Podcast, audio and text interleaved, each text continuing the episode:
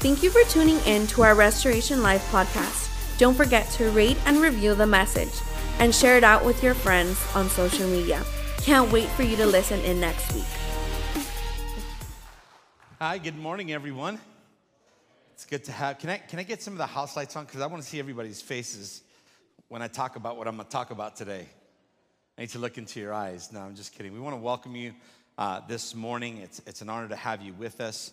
And um, if you're new to Restoration Life, we're so blessed by you. Thank you so much for being here and all of our online family uh, here in California and around the nation. It's good to have you guys online with us as well. Can the church just welcome everybody online right now and just say, hey, we miss you guys. Uh, maybe you need to come back home. Amen.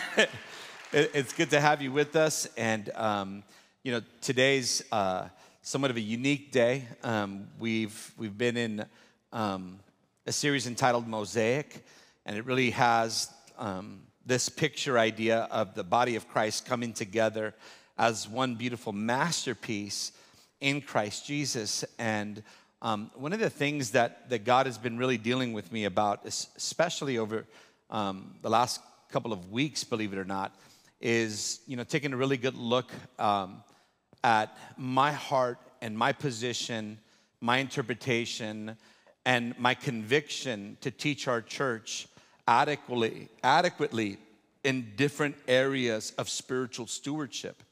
And so, if you've been at Restoration Life for any length of time, you know that um, we we're very big on, on making disciples and not creating crowds. Crowds don't change the world. Crowds don't change the world. Disciples do. And so um, we believe that God has called us to make disciples of all nations, um, to baptize them in the name of Jesus, and, and to watch God move in them and through them. And so, uh, church on Sunday is like boot camp, it's like an equipping of the saints so that you can go out and be who God created and called you to be. And so I think we've been really good at discipleship. I think we've been really good at developing leaders.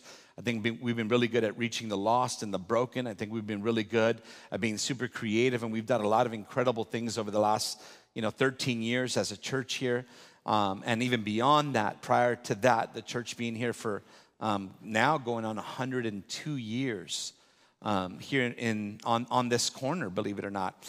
Um, but one thing that I've never done, and you might have heard me say this last Sunday, um, that I started to have a, a deep conviction about, especially um, over this whole campaign of planting this new campus, is that in, in the 20 years of ministry that, that I've led the church, um, I've never done a sermon series whatsoever on tithes and offerings. I've never really spent a whole lot of time on Sunday mornings teaching our congregation how to be good stewards over everything that God has put in their hands to steward over. For instance, if you're married, God's called you to be a good steward over your marriage. Can somebody say amen? If you have children, God's called you to be a good steward over your children. Um, if you're in ministry, God has called you to be a good steward over your ministry. Every single one of us have received the gifts of the Holy Spirit. And because we've received the gifts of the Holy Spirit, these gifts are to edify the body, to equip the body, to expand the body, and establish the kingdom of God till the Lord Jesus Christ returns. And so we've been really good at a lot of those things, but if I'm just being honest, I've shied away as far as I can um, from talking about finances because of the stigmata that's attached to any pastor that talks about money. Right? And, and if there's anything that I've learned about, uh, uh about church and people, is that there are two things that they tend to get really quiet in when you try to help them with it and, and, and the, one of the things that people don't like you helping them with is how to parent their children. Don't tell me how to raise my children. right? We, we, we all have different ways of disciplining our children. I don't know about you, but I grew up with the chancla and the belt. Very common to me, right? Some of you grew up with the switch. Um, some of you grew up with the switchblade. I don't know, but um, but we all have different upbringings and we all come from different um, um, ethnicities and we all come from different cultures and we all have um, different ways that we were raised by our moms and our dads or just our moms or just our dads or you know there are just so many variables when it comes to our upbringing and Um, I just came home. I was, I was gone ministering for another church in our network. Uh, Roxanne and I were ministering at their marriage retreat. And um, man, it was just such an incredible time. But while I was up there, I just kept on having this thing just being stirred up inside of me about how uh, we are to be good stewards over everything that God has put in our hands to steward. And I think sometimes we do really well in other areas of life, but not so many or not so good in, in this area. And so we're gonna get uncomfortable this morning, and I'm gonna talk to you about having a heart of generosity. And if you open your app, I've spent quality time. Um, open your app. The notes are on the app. The fill ins are on the app. And all the scriptures are on the app. Because I really want you guys to go home with this, to pray about it, to talk to God about it, and how about you just do whatever God tells you to do? Is that okay? All right.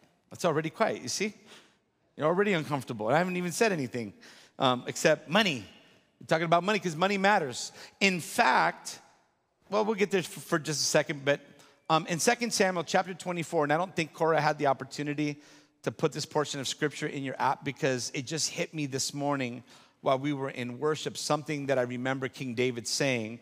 But I want to read to you a portion of scripture, and then we're going to jump in on this. And then I'm going to try, um, I, am going to try to get us through this message, message as far as I can, um, because I want you to process everything for as long as you can. Um, and so follow along with me, and we're going to go on a journey together in the scriptures, in the Old Testament and in the New Testament when it talks about tithes and offerings or generosity. 2 Samuel chapter 24, verse 21 through 25.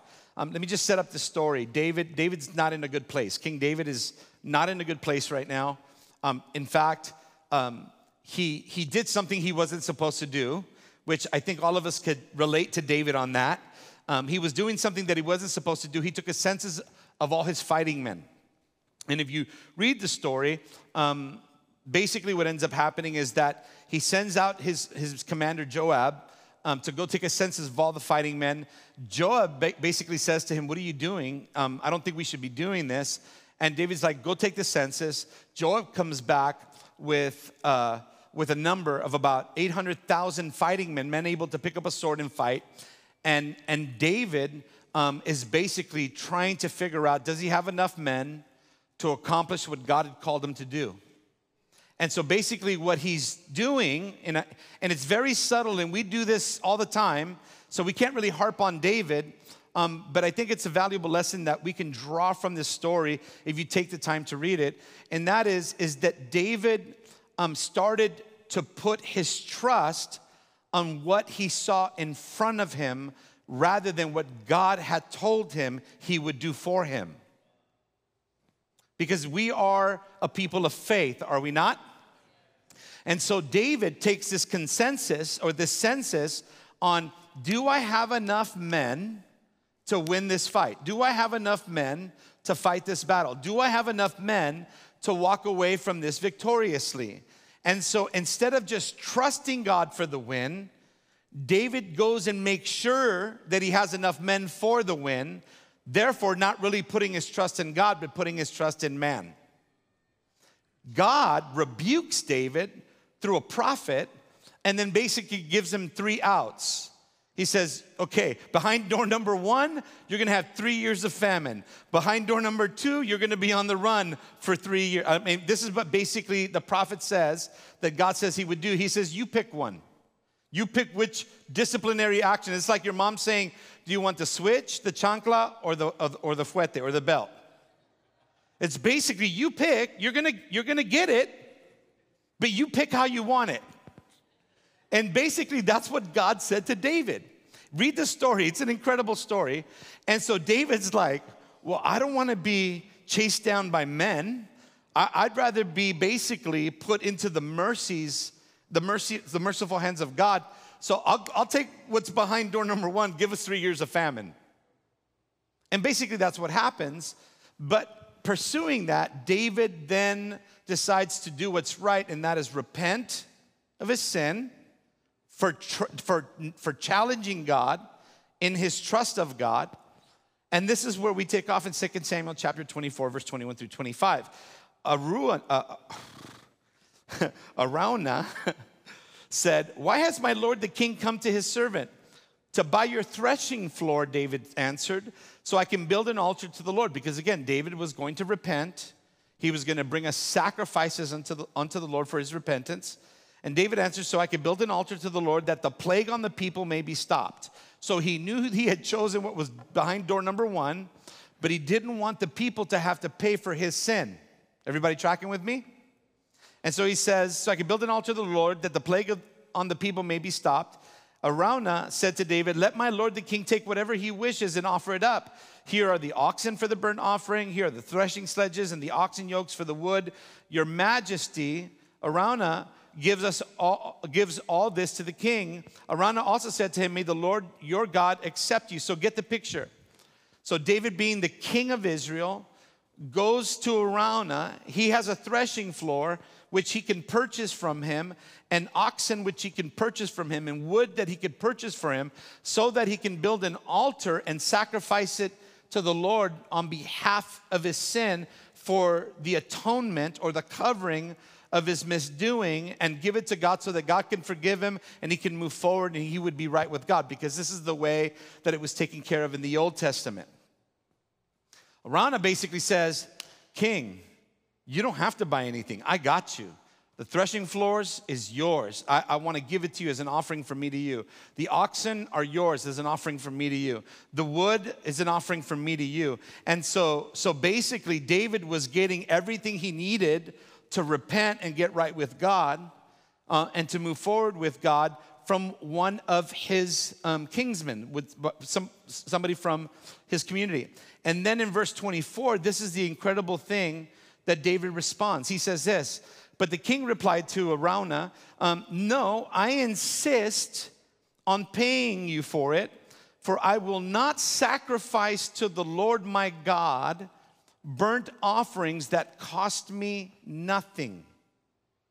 So David brought the threshing floor and the oxen and paid 50 shekels of silver for them.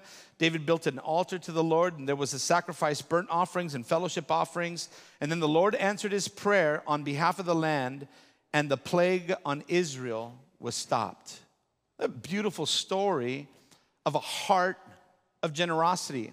Here's, here's what I want you to zone in on what King David said. He said, I will never give God something that doesn't cost me anything.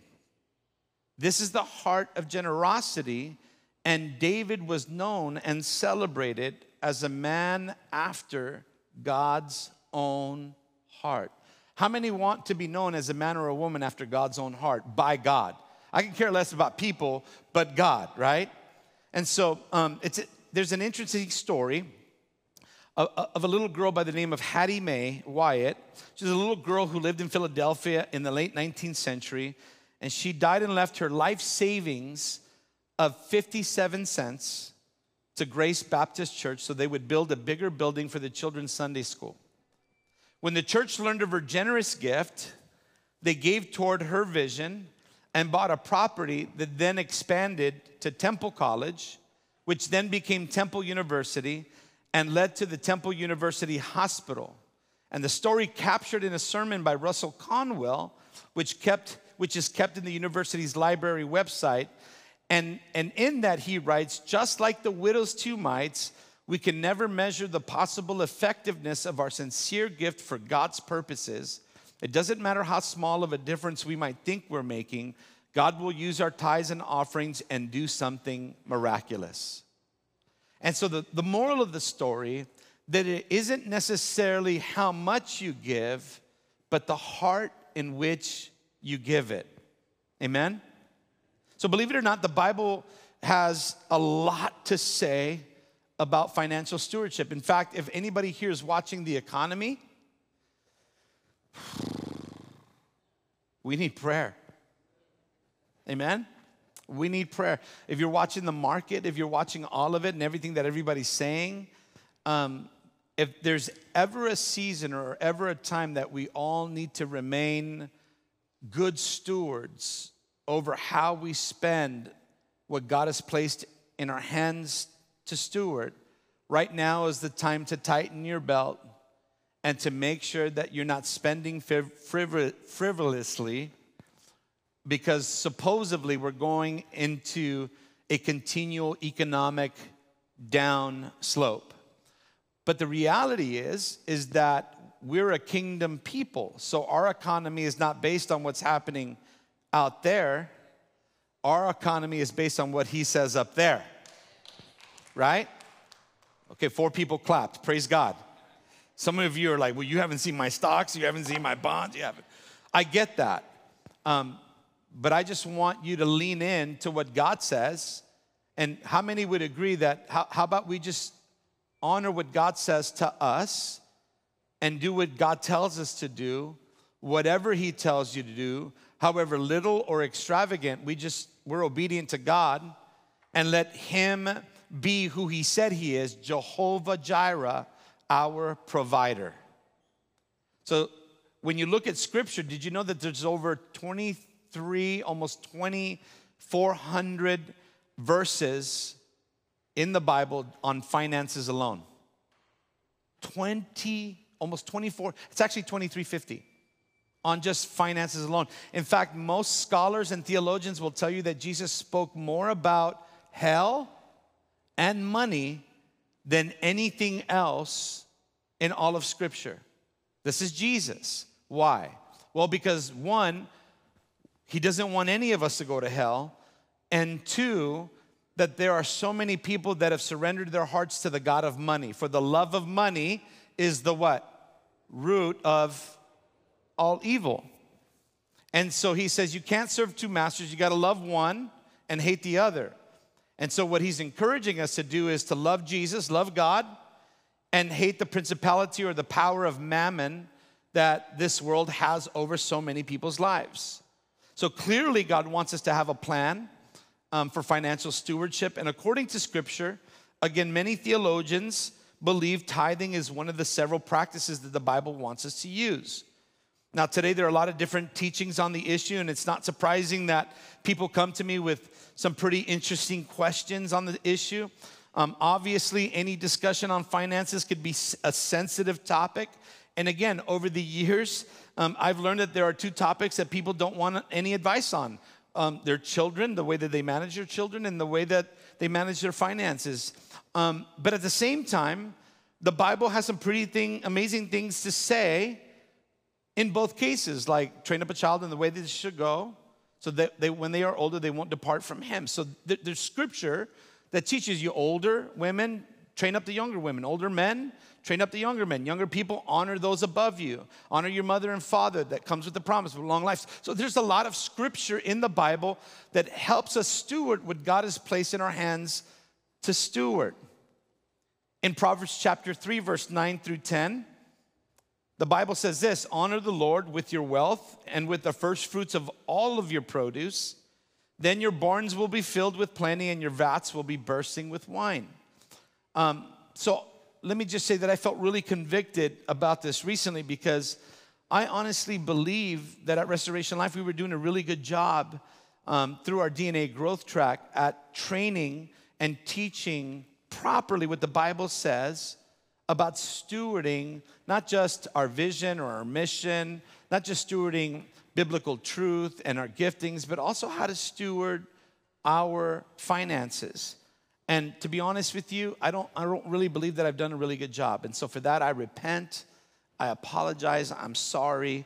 I want you to hear my heart on this because as I was as I was processing all of this and praying over all of this in the mountain, I was like, what kind of a what kind of a pastor um, am I? And what kind of a spiritual father, what kind of a biological father would I be if I ignored teaching my very own children?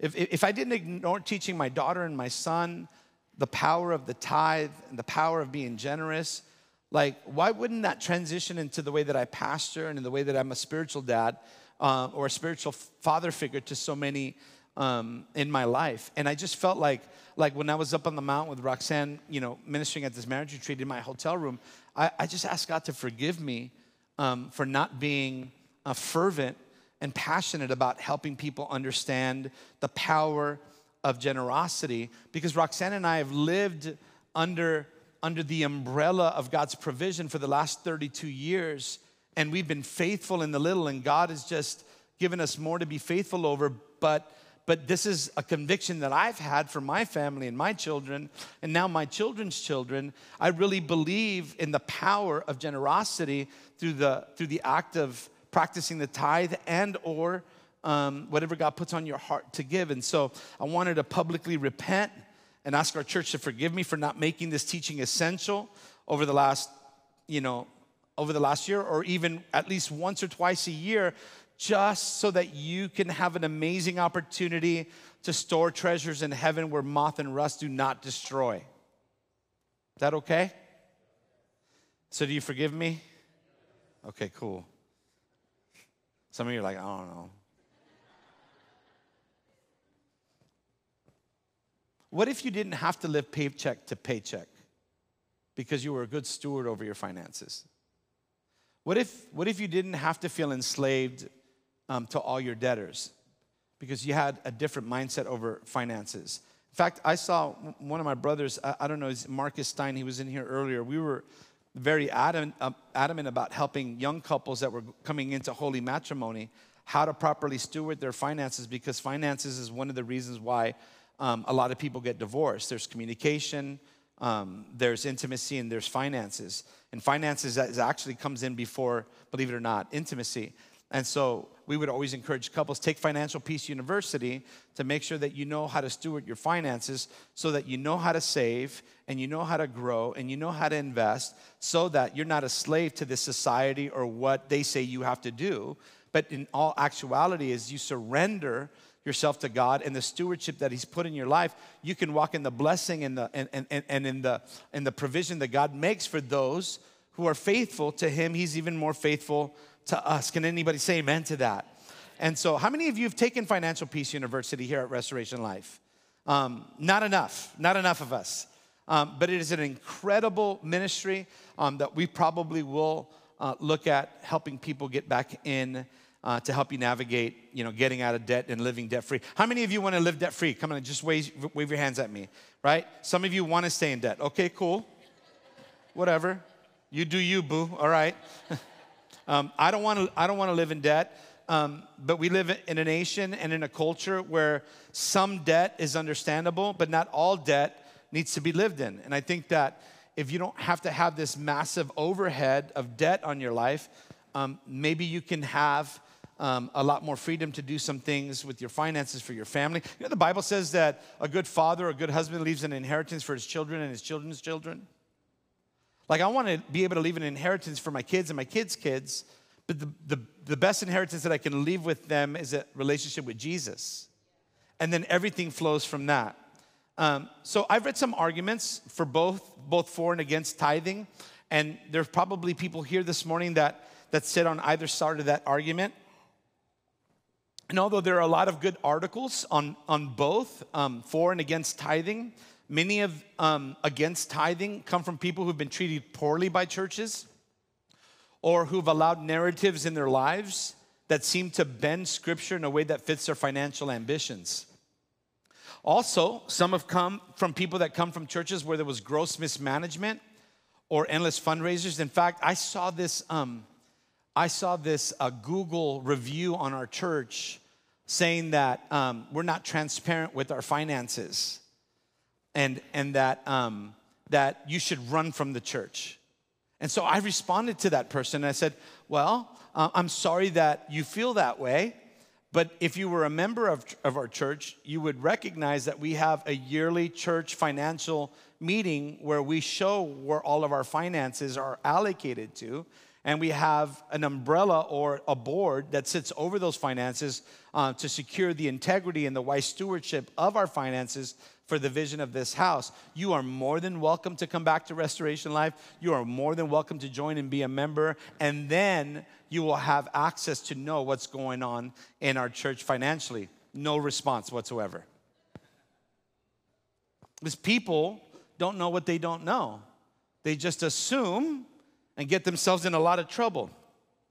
But here's what happens to a lot of people that veer away from the tithe or the generosity, either side of that, their frustrations end up manifesting itself in a theological debate um, that really holds no water when it comes to scripture. Now, I can relate to some of these people because as a pastor, I've known pastors who are horrible financial managers. In fact, I've had to confront a pastor or two in my leadership lifetime of leadership as a pastor because of the lack of integrity in their finances. And what ends up happening is that they ended up um, canceling our relationship because that's the culture that we live in. If you disagree with someone, you cancel them. Like you stop being their friend, you, you don't talk to them anymore. When in reality, I'm just like, hey man, I'm trying to help you keep maintain financial integrity because when the people in your church are giving to anything specific, we are obligated to give all of that into whatever they're giving to. That's our responsibility. And I, I, have checked a pastor or two that were my friends that stopped being my friends. In fact, many of you don't even know this that we ask all of our church plants and our campuses to show us all of their all of their income, all of their inlets, and in an itemized way, and where all their expenses go, because we believe in financial integrity. Am I talking to anybody here today? Right? We believe in that. We believe in financial integrity. So um, no matter what your experience has been, I simply ask that you study God's word and just ask the Holy Spirit to reveal His truth in His word so that you can be in alignment with God and not the error of human mismanagement. Now, if you're anything like I was growing up, I was very impulsive with money. You see something, you like it, you buy it. Anybody with me? Raise your hand. That's you. That's you right now. It's like, man, I want that. Boom. Oh, I don't have cash credit card. Right? So let's ask a couple of just basic questions. What is tithing? What is is this okay you guys? Are you guys okay with this? Nobody's shutting me down right now? Okay, good. So what is tithing? The biblical te- definition of tithing is practice the practice of giving 10% of what your increase is or what comes into your household as an offering to the Lord. So if you were a rancher, and again, a lot of what we see in the Old Testament and the New Testament when it comes to tithing has to do with agriculture. It has to do with, with herds and cattle and, and animals and things of this nature. Um, but it also comes in, in, the form of other things as well when you look at what happened um, through Jesus' ministry. But um, let's say you have 100 cattle. You're, you're, you're like Yellowstone, right? You're, you're, you're, you're a rancher, you have 100 cattle. If God says 10% of your cattle belong to me, bring them to the storehouse and sacrifice them to me, how many cattle would that be? Huh? 10. That would be 10 cattle, which means that you get you get to use the 90 cattle to reproduce cattle to, to do everything that, to, to make carne asada, You know what I'm saying? Uh, uh, to sell, uh, to, to change or exchange or whatever, or to stud out, whatever that is, the 90% now belongs to you as a good steward over what belongs to you. And so, tithing, if you want to fill in the blank on your app, tithing is a pledge of trust to God. It's a pledge of trust to God. A pastor once said, Tithing is merely a way of saying to God, I want you to be my business partner but I'll be the chief of operations and you be the chief executive. That's basically what tithing is. For example, God says in Malachi, and I know we're all, I know some of you right now going, this is all Old Testament. We'll get to the New Testament. Just give me, give me, give me some time. Malachi 3 10 and 12 says this bring the whole tithe. How much of it? Whole tithe into the storehouse that there may be food in my house. And then God says this, and it's the only place in all of Scripture that you're allowed to do this. Test me in this, says the Lord Almighty, and see if I will not throw open the floodgates of heaven and pour out so much blessing that you will not have enough room for it. How many want that? Right? I, I think, I think we all do. I will prevent pests from devouring your crops, and the vines in your fields will not cast their fruit, says and the vines in your fields will not cast their fruit, says the Lord Almighty. Then all the nations will call you blessed, and I will prevent pests from devouring your crops, and the vines in your fields will not cast their fruit, says the Lord Almighty. Then all the nations will call you blessed. I will prevent pests from devouring your crops. Why does it keep saying that? Then all the nations will call you blessed, and yours will be a delight, uh, delightful land, says the Lord God Almighty. There's something powerful about bringing what belongs to God to God. In fact, I didn't even read to you what it said before Malachi chapter 10. It says, Will a man rob God? And the man says, Well, how have I robbed you? God responds in your tithe and in your offering. Now, what, it mean, what does it mean to rob someone? To what? To take what's not yours. So, is it honest to say, based on what Scripture is saying, that the tithe is not yours, it actually belongs to God? Is that what the Bible says, or is that what Eddie says? It's what the Bible says, okay? In other words, God will give us divine opportunities and provision that would not, that would not otherwise be humanly possible because of our faithfulness to give to him what belongs to him. Malachi 3:10 again, bring the whole tithe into the storehouse. Now some people are like, "Well, what's the storehouse?" Well, in that time it was the temple. That's where they brought their sacrifices. In fact, there were people that would travel to the temple and they would have to give a sin offering on behalf of their family or on behalf of their community. And maybe they didn't have the ability to carry the animal with them that, that long period of time. And what they would do is that there were money changers in front of the temple, and they would sell like cattle, doves, sheep, goats, for you to be able to buy from them so that you can go into the temple and, and, and present your sacrifice. But they would rob you. They would actually rape you to a degree financially because you're paying. It's like going to Disneyland and buying a Coke. It's just rape, man. I'm sorry that I put it on those terms, but look, you can buy a bottle of water in a case of 32, and, it, and if you break it down, it's like 25 cents a bottle. That same bottle, right? You go into the store, it's a dollar, like the corner store, it's a dollar. That same bottle inside of your hotel room, it's $4. That same bottle at the airport is like $8 right? So, where's the value come from? The value comes from wherever it's being sold. Everybody tracking with me on this? And so sometimes we're willing to pay more than we should because we didn't prepare properly for where we were going. And so Malachi reminds us to bring the whole tithe into the storehouse. And in today's terms, the storehouse would be your place of worship where you're being discipled, where you're being trained, where you're being biblically educated, where you're being counseled, where you're being released. That would be the tithe would come to this storehouse. It doesn't, your tithe does not belong to, to Benny Hinn. Uh, your tithe does not belong to CBN. Your tithe does not belong to TBN. Your tithe does not belong to the liquor store on the corner. Um, can I, can I just say this? Before I became a Christian, I tied at least 60% to the devil. All the alcohol and the drugs. You know how much it costs to get into clubs? I tithed like 60% to Satan when I wasn't a Christian. And then I had a problem with 10 to God. Not just a thought. What is the history of the tithe? Well, I'm glad you asked.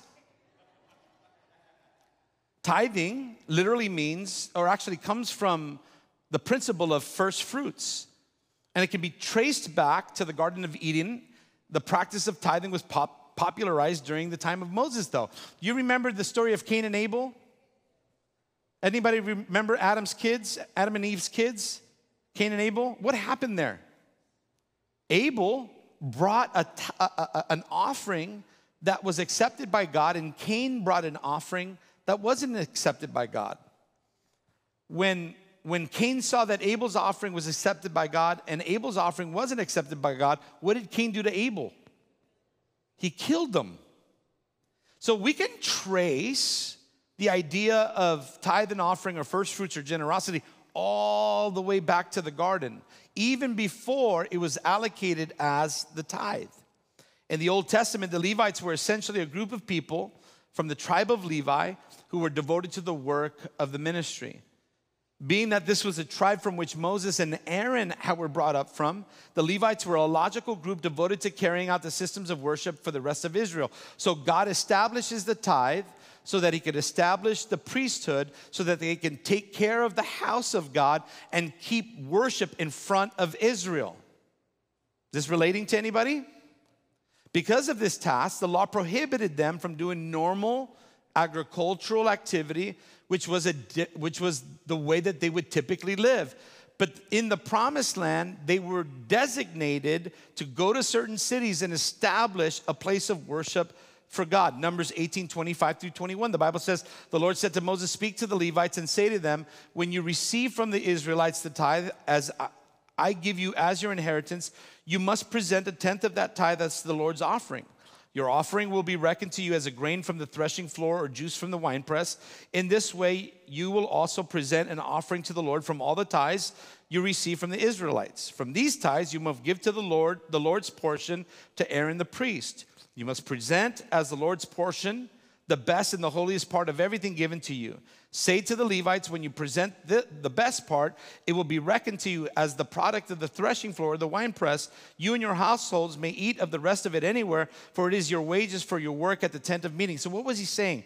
Basically, God established a systematic structure for the nation of Israel to, to bring their tithe to the storehouse, and out of that tithe, they would establish the Levitical priesthood that would bring worship and sacrifice and discipleship and training to the rest of the Israelites and teaching them the Torah, the Word of God. And then God says, and out of 10% of that 10%, you guys can eat. That's basically what was happening here. And, and let me just say this to people that are new to our church today. In no way, shape, or form am I, asking you to commit yourself to tithes and offerings at Restoration Life, right? This is, this is for, for Restoration Lifers okay? If you're new to Restoration Life, we welcome you and, and, we're excited for you to be here. But this is the very first time in 13 years that I'm ever ministering something at this level of depth so that can help bring understanding and hopefully help see some families get financially free and being good stewards over what God has placed in their hands to steward, okay? And so, because you know the saying, all the church wants is your. That's not true. God wants it. All right, let's go. It doesn't. He owns everything, doesn't he? Didn't God own everything? You know what I find interesting?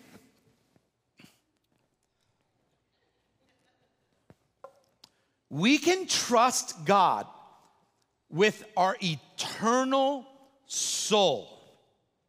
We can trust God with literally our salvation in Christ. We can trust God to answer our prayer. We can trust God that His word is truth. We can trust God for all these things, and yet so many of us have a, such a hard time with trusting God with our finances. It bewilders me sometimes to think of that. And, and honestly, what I heard God reveal to me, it's, it's, it's kind of the same way that David dealt with the census. People will trust and lean on their own understanding first before they trust in God and all his ways.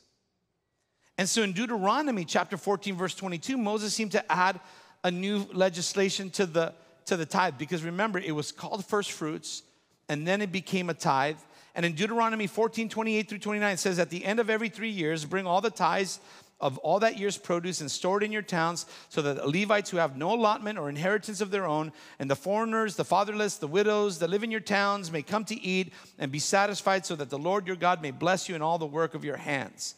So basically, what God instituted through Moses in the third year, the second tithe, which is like a 10%, was added to, was added to the previous 10% to be given for the purpose of helping the poor. Therefore, tithes were applied to numerous things. The tithe went to take care of the Levitical priesthood, those that served in ministry, uh, in the storehouses that were local.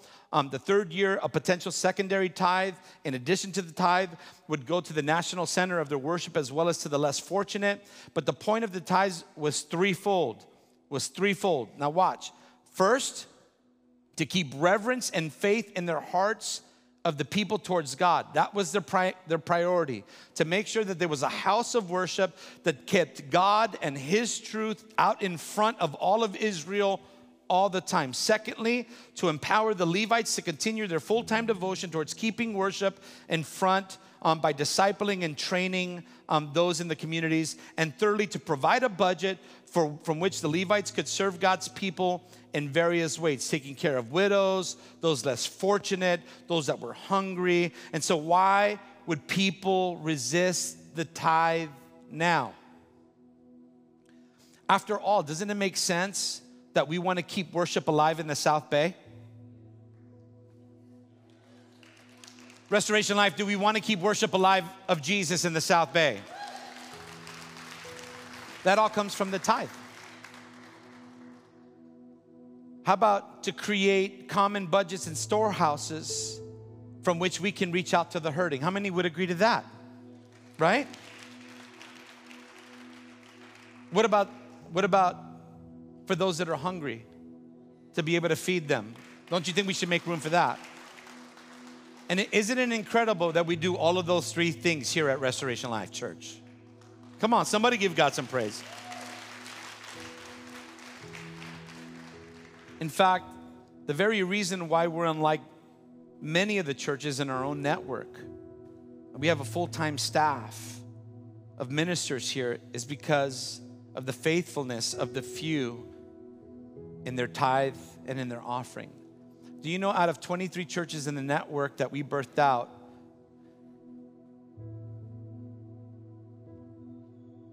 only three of those churches have full a full time pastor. Every other church has bivocational pastors. And I just came back from putting a pastors on sabbatical that have been bivocational for 17 years, and they don't think they're coming back to ministry. Because I think that the church today, not our church, but the church globally, has gotten a skewed interpretation of the tithe and the offering. All right, Pastor, I'm old. Te- that, I'm not Old Testament. I'm a New Testament Christian. That was Old Testament tithe, Old Testament giving, Old Testament generosity. Someone else would say, Can we get to the part where I become rich because I give 10%? I'm super generous and I like to see the index of my investments broken down on a financial spreadsheet. Somebody else might say, um, I'm not even gonna go there. I would say to you that any of those things are not really accurate at all because one of the things that we're very protective over at our church is that we don't creep into the prosperity gospel, which is a false gospel. We don't believe that that God is to make everybody millionaires in the church. Although that would be really cool for everyone in the church. But that's a false gospel. That's not what God promises us. God always promises that He'll always be with us, that He never leaves us or forsake us. That no matter what we go through, that He's gonna be right alongside of us, and that all things are gonna work together for our good and to our benefit. But it doesn't mean that you're all going to be multimillionaires just because you tithe or you're generous. What He does promise that if you give, it will be given back to you. That's what He does promise. There are there are promises that He makes based on generosity. Let me just say this it's interesting that the law of generosity isn't specific to Christians only, it's to all of mankind. So is, so is tithing a New Testament principle then, Pastor? Because I don't see it anywhere in Scripture. Before sharing what I think about all this, allow me to give you just a few facts about tithing that most scholars agree on. First of all, it's important to note that tithing pre existed the Mosaic law and the law that was fulfilled with the death of Christ Jesus. Most arguments against the tithe usually appeal to convoluted arguments about Christ fulfilling the ceremonial law. In other words, we're under grace, we're not under the law anymore, and so therefore we don't have to tithe anymore. And of course, there's a certain truth to such a line of reasoning. After all, um, we don't continue in animal sacrifices unless you're a hunter like me. But we don't bring animals to the church to sacrifice. In fact, I remember when we first started the church, where's JD? I, I, I thought I saw JD. JD, are you in here? GD, you remember when, when, when that guy brought that little rabbit to church and he coddled it like a baby, like it was wrapped up in a baby? Yeah, it was kind of scary, man. It was kind of freaky. It's just an awkward moment. You remember this, right?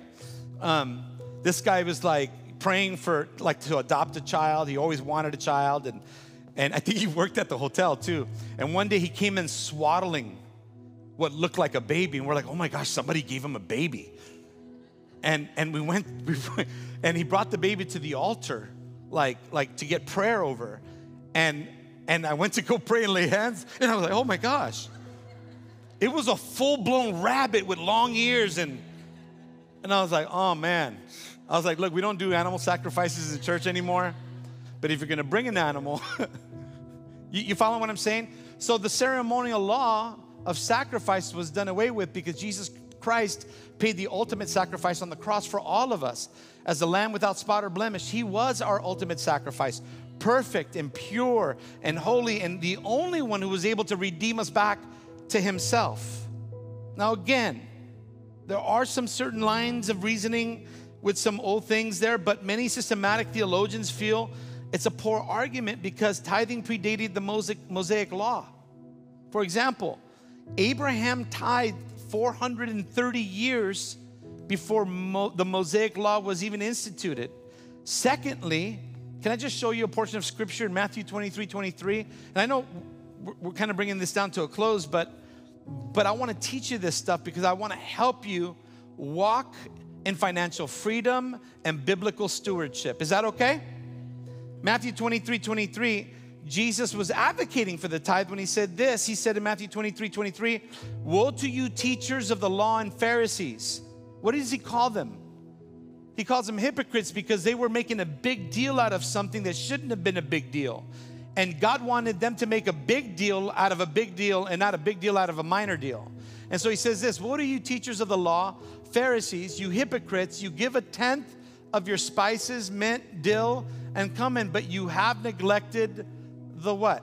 The more important matters of the law justice, mercy, and faithfulness. And then what does Jesus say? You should have practiced the latter without neglecting did Jesus do away with the tithe? No, he didn't. But a lot of people tend to just go right over to Paul and just focus on what he talks about when it comes to generosity, not even recognizing that the tithe is the base and the generosity goes above the tithe. Am I helping anybody here? And so, a lot of brilliant, more educated men than I have taken this to be clear affirmation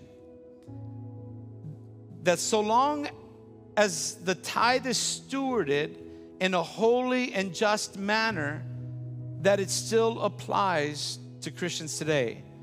Even more context, Jesus' sermon in Matthew 6, Proverbs 3, 9, and 10 says this. Watch this. He says, Honor the Lord with your what? With your what? Wealth. The first fruits of all your crops. Then your what? Barns will be filled to overflowing, and your vats will brim over with new vine, uh, with new wine. Does anybody remember who else said that in the Old Testament? Moses did, right? Moses said that through the prophet or, or, or through the word of God. I'm sorry. Now let's read Matthew 6 19 through 33. Because Jesus is basically, in the context of Jewish tradition, basically repreaching an Old Testament principle. Do not lay up for yourselves treasures on earth where moth and rust destroy, where thieves break in and steal.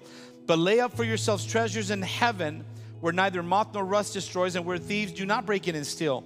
For where your treasure is, what does he say? There will your heart be also. The eye is the lamp of the body, so if the eye is healthy, your whole body will be full of light. But if your eye is bad, your whole body will be full of darkness. If then light is in you, is if if then the light is in you is darkness, how great is that darkness? And then he says this in verse 24 No one can serve two masters.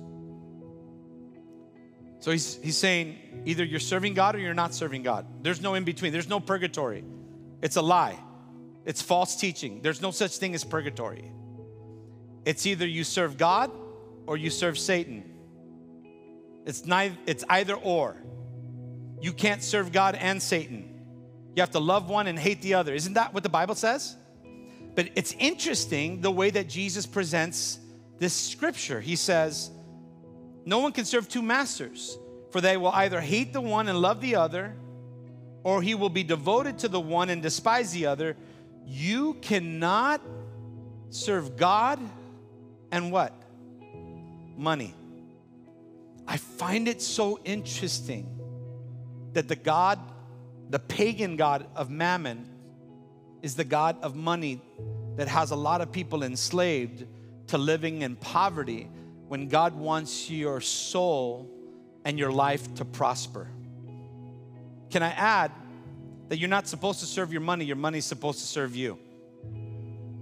Come on, let me add to that. You're not supposed to serve your money, your money is supposed to serve God through you. Has it gotten uncomfortable yet? Okay. Hold on, I'll make you uncomfortable.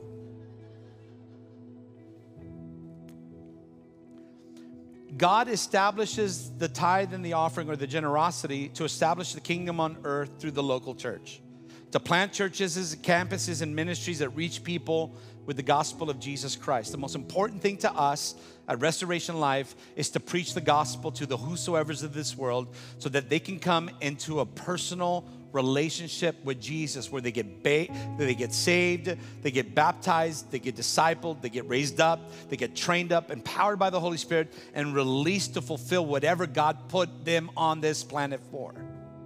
That's our purpose to train up and equip devoted disciples and leaders, right? To help feed the hungry, to clothe the naked, to house the homeless. And we're not really good at housing the homeless, but you know what? There are other ministries that are really great at doing that, and that's what their focus is on housing the homeless, to rescue children through Destiny Rescue.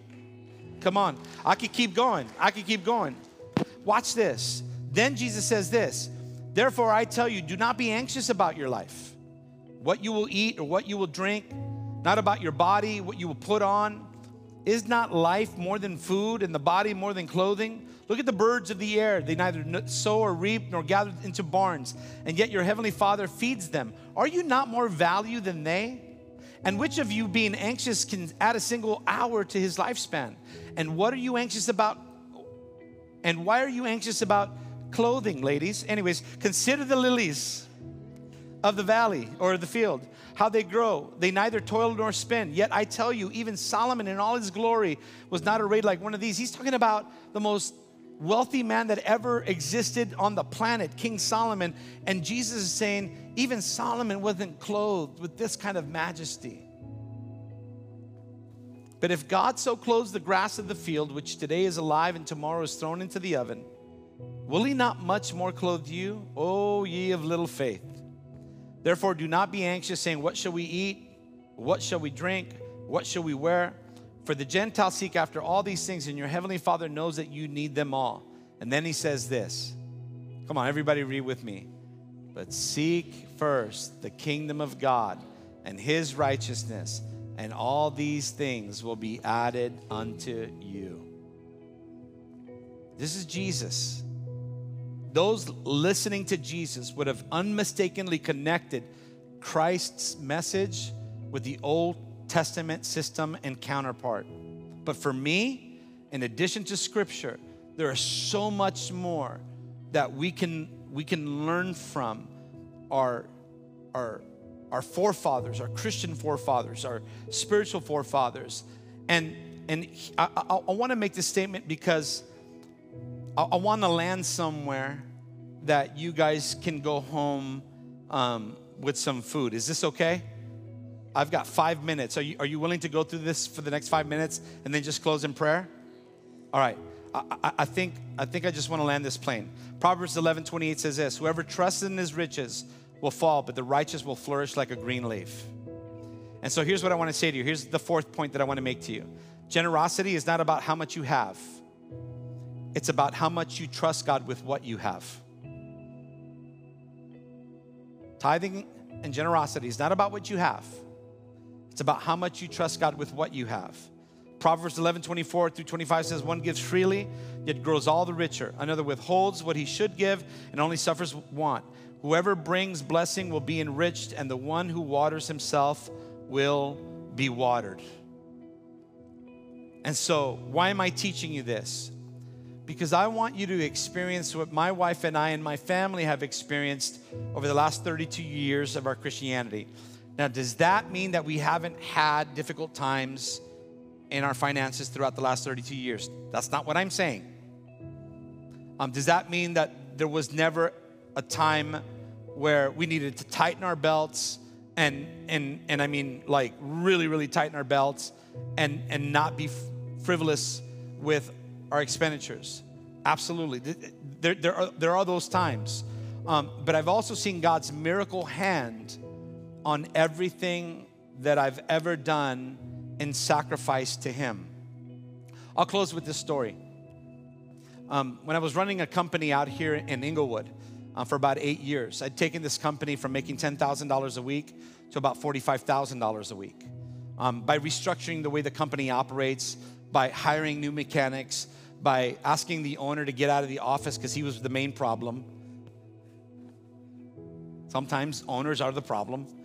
And I was brought in as a head technician and then went into management and restructured the business based on the way my dad taught me um, how to run our business when we had a business in Hollywood. And I remember that I was making an incredible amount of money back in that day. Like, like just hand over foot, money was just coming in. And like an idiot, I was, I was, I was spending a lot of it just frivolously. But Roxanne and I had established a system that 10% belonged to God, 10% belonged to me, and 80% became our operating budget. So everything that I did in our family went from the 80% offering budget.